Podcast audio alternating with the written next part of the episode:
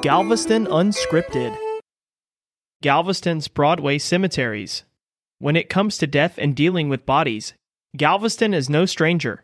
Epidemics, wars, executions, shipwrecks, fires, hurricanes, and one of the first major hospitals in the state. The island has experienced its fair share of death since its founding. The early custom of burying bodies on the beach can only last so long in a growing city on the Gulf of Mexico. The families did not want to deal with the remains of their loved ones after a storm washed away the sand. Like all major cities, Galveston needed a dedicated place to bury and pay tribute to the dead. If you spend more than a few hours roaming around Galveston Island, you are sure to come across at least one of Galveston's many expansive and ornate burial places. Galveston's Broadway Cemetery Historic District stands out as an impressive place contains the remains of the likes of men who fought in the War of 1812 to the Civil War, to families who died during a yellow fever epidemic, and of course, victims of the storm of 1900. What is breathtaking are the mixture of mausoleums, headstones, and towering obelisks that are covered in Victorian symbolism and artwork that exude affluence and historic prominence.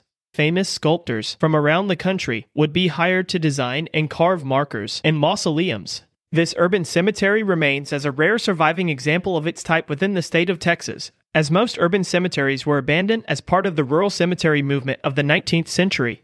Composed of seven separate cemeteries, the Broadway complex occupies six city blocks and was originally set aside on the far west end of town for family burials as part of the original town charter in 1839.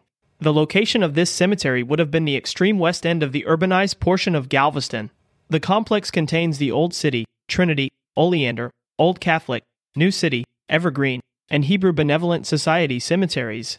One thing that makes a cemetery complex like this one of a kind is that it has endured multiple grade raisings, along with the urbanized portion of the island after the 1900 storm.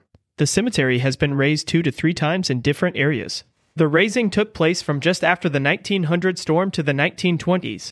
You may notice that many of the markers and mausoleums seem to be half buried. Many of the markers have been completely covered. When a grade raising of the cemetery was planned, the newspapers would announce the grade raising, and if the family could afford to raise the mausoleum or headstone, it would be elevated to meet the level of the new grade. If the family could not afford to raise the stone, the plot would be resold and another body would be placed just a few feet above the original plot. The 12,000 visible markers at the site signify only about a quarter of the bodies laid to rest. This cemetery is unique in that it is two to three layers deep. The diversity of headstones from the early 1800s to today displays changing attitudes toward death and burial practices over the centuries. The organization of the site, as well as tombstone design, symbolism, and inscriptions, provide documentation of the traditions and beliefs important to the citizens of Galveston. Like many of Galveston's historic districts, entire books have been written about this cemetery complex and on the people buried within the cemeteries and even the history of the grave markers themselves. The people buried in these cemeteries helped build the city, the Republic and state of Texas, and even the United States. Galveston, where you can trace the history of the United States through the multi layered cemeteries such as Galveston's Broadway cemeteries. This is Galveston Unscripted. To dive into everything Galveston, check out visitgalveston.com